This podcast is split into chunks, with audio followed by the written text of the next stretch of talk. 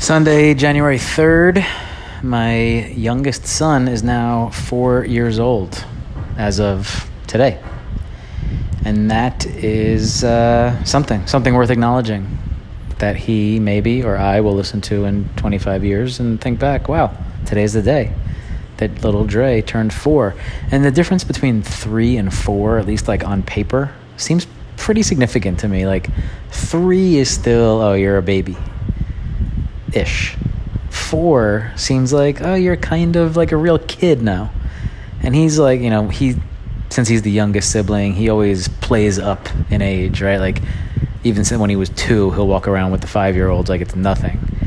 And he's still like that. So he seems, and he's just big physically. So, like, he seems older than he is, but then, like, the way he acts many times, I'm always reminded, oh, right, you're still three, now four. And it's interesting because his older brother is small in size, but I think mentally, socially, like matured faster than him.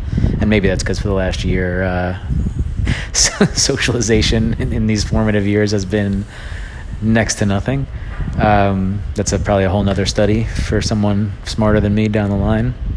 But um, it was our first family, you know, fam- core family uh, Costa Rican birthday celebration with not many friends around, like our normal people. I don't know if um, if we were in Brooklyn right now, if there would be much of a celebration either, considering the uh, COVID situation there. So it probably didn't look much different, and it was a lot sunnier and a lot more pool and whatever here. But he got his cupcakes, he got a chocolate smoothie bowl. He had some people come over and celebrate. He got his pizza. He got to watch a movie.